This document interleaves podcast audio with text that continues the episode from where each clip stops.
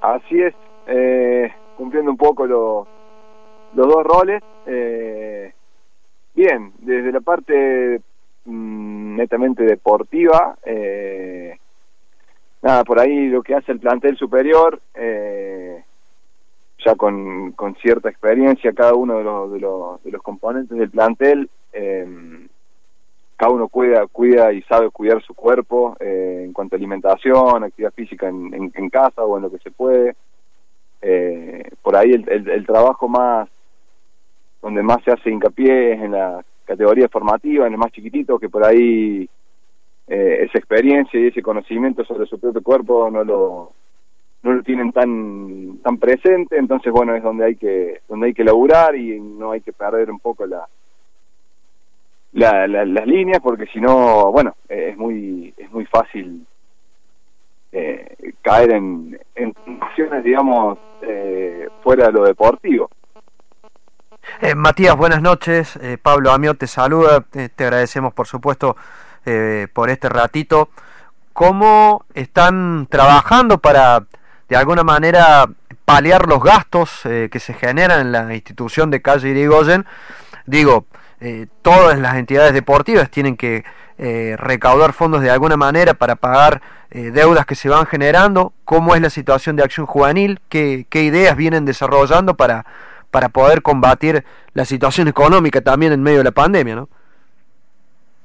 Sí, creo que bueno la situación de, nuestro club en particular no debe ser muy diferente a la del resto. es una incertidumbre muy grande, hay, hay gastos fijos que hay que afrontar y, y, los ingresos eh, disminuyen mucho. Eh, el, ingreso más grande y el, genuino del club son los propios socios, que bueno, eh, con el club cerrado y entendiendo también lo que pasa puertas adentro de, cada familia, es, es entendible que por ahí el club deje de ser una prioridad y, y esa cuota que se pagó los primeros meses, esto a, medida que fue pasando el tiempo, que esto se hizo tan extenso, eh, eso, bueno, eh, fueron dejando de, pagar esa cuotita, entonces, bueno, los ingresos del club claramente se vieron afectados, la, como te decía recién, eh, los gastos fijos que, que existen siguen estando y hay que afrontarlos. Nosotros decidimos priorizar la parte humana, eh, así que intentamos sostener los sueldos de los profes para, para bueno para no soltar de la mano y entendiendo que son los, los principales pilares de, del club hoy por hoy. Eh, así que lo que la parte impositiva tendrá que esperar eh, y veremos mañana cuando todo esto ya cómo, cómo lo, lo asume la realidad. Estamos charlando con Matías de la Mea, que es eh, vicepresidente y además jugador del plantel superior eh, de básquet del Club Social y Deportivo Acción Juvenil de Río Cuarto.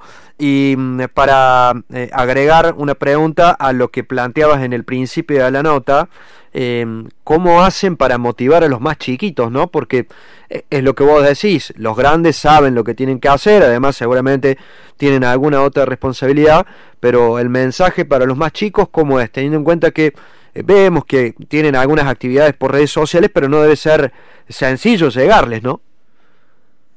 Bueno, eh, ese es el principal interrogante y por lo que trabajamos día a día. Eh, no perder la, motivación hacia el deporte, el más chiquito, ya sea el básquet o, otro deporte, el, deporte en sí.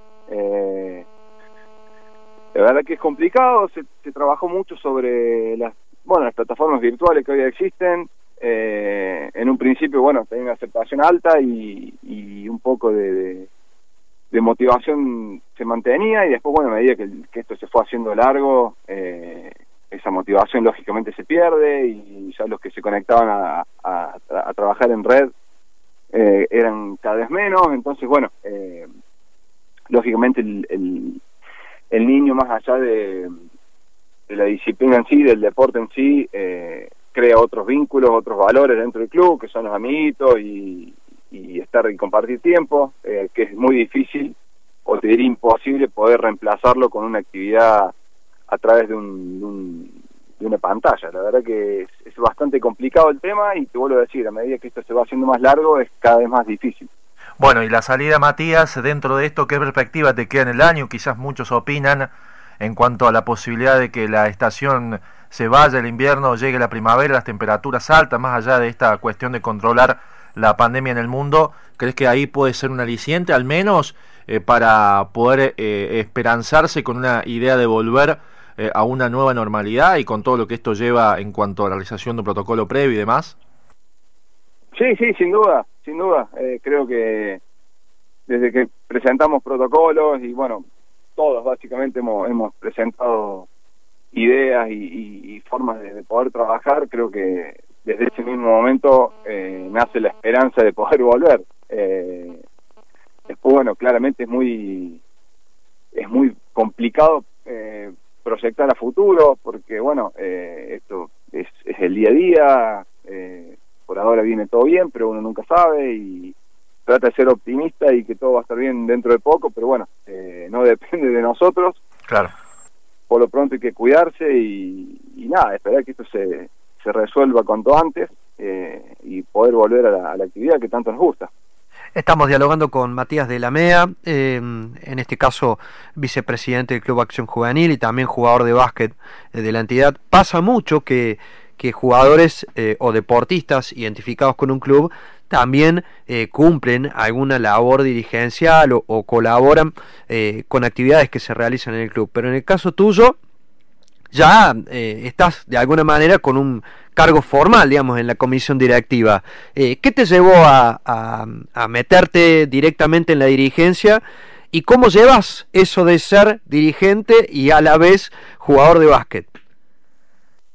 Bien, verdad que sí, lo que me llevó es el, cariño que tengo por el club. Juego en el club o empecé a jugar en el club a, a los cuatro años, así que tengo 32 ahora, así que pasó mucho tiempo y lo he visto de, todas las, las, maneras del club, bien, mal, más o menos. Eh, y por momento y con el grupo de, personas que, nos juntamos para laburar, eh, creímos que era la forma de, de darle, de devolverle un poquito de todo lo que los que nos dio el club y, y bueno, y nos metimos, eh, la verdad que una locura linda, eh, eh, aprendiendo a cada día, la verdad que es más amplio de lo que uno por ahí pensaba, pero lindo, lindo, la verdad que bien, y después en cuanto a lo deportivo también, tratando de, de, llevar las dos cosas adelante de la mejor manera, siempre pensando en el, en el bien del club. Eh, una última pregunta, al menos de mi parte. Eh, debe ser complicado eh, pensar en cómo, cómo era lo planificado previo a que pase lo del coronavirus, pero cómo estaba el club previo al 20 de marzo.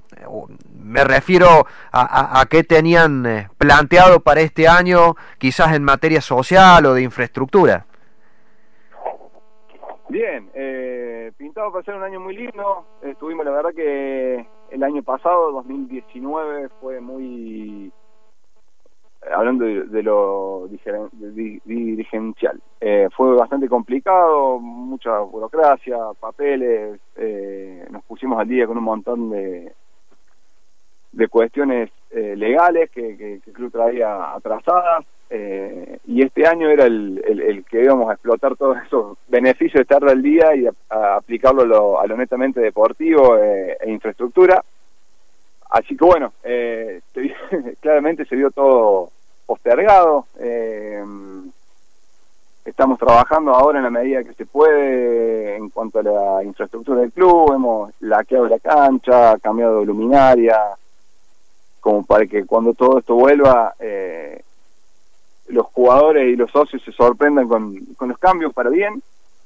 Eh, pero bueno, hay mucho, ahí hemos puesto mucha mucha energía en, participaciones de, provinciales de la categoría formativa y demás, que bueno, lógicamente se vio todo postergado.